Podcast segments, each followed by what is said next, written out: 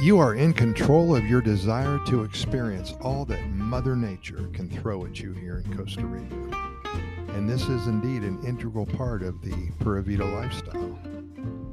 From the over 900 species of birds, from the very large centipedes to the capuchin monkey, the white-faced monkey, from the sleepy sloth to the very loud howler monkeys, from the slithering snakes to the scary scorpions. What kind of animal do you want to see today?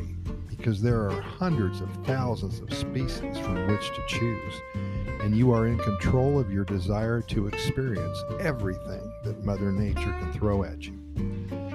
This is an integral part of the Costa Rica experience. Many animals here in particular cannot be seen in your home country, and that makes for some lasting memories and allows for the opportunities to shoot some amazing photos. On the flip side, there's so many places to go, things to do that you're not able to experience in your home country. Hiking to the craters of a volcano or two, taking coffee plantation tours, or even a chocolate plantation tour. Wouldn't that be nice, huh? Learning all about the sacred cacao bean that used to be used as a currency here or maybe even spend a night or two at one of the many indigenous villages and discover how the original citizens of Costa Rica lived for hundreds of years, way back when. Remember that you will never see everything there is to see here in Costa Rica. There's too many beautiful views, too many insects, too many sunrises, and too many sunsets. Too many varieties of coffee to drink, and way too many pineapple smoothies to gulp down the hatch.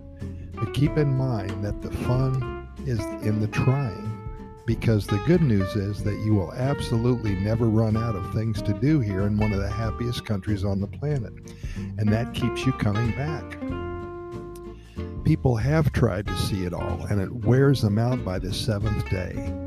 Most vacations here last 10 to 14 days, and by the seventh, most are so tired that they need to spend their last three to seven days at the hot springs up by the Arenal volcano just relaxing, soothing their weary bones.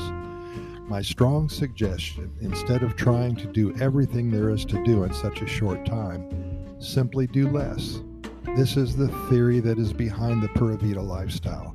Doing less gives you more.